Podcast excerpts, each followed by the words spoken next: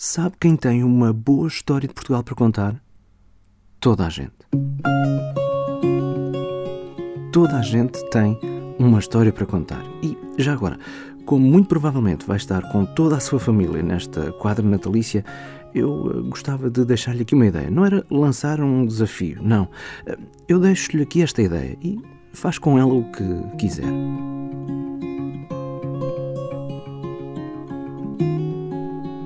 Não sei se já reparou, o nosso smartphone, o nosso telemóvel, passou a ser a nossa máquina fotográfica e até a nossa câmara de vídeo uh, predileta para registar todos os momentos uh, da nossa vida.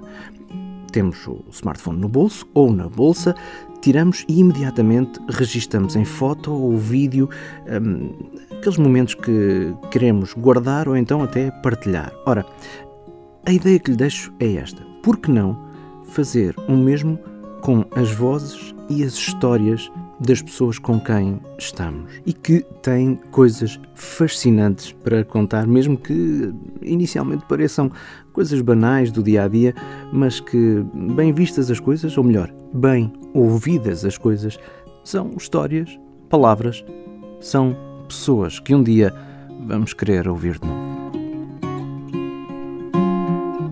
A ideia que lhe deixo então é esta. Não, não por nós, embora se quiser partilhar essas histórias, aqui estamos para as receber, mas acima de tudo por si e pela sua família, pela memória que pode guardar dos momentos especiais em família. Ouça com atenção e não só com os ouvidos, desta vez, ouça também com qualquer aparelho que possa gravar essas palavras das pessoas que lhe são muito especiais. vai ver que toda a gente tem uma boa história para contar. Muito provavelmente, uma boa história de Portugal para contar.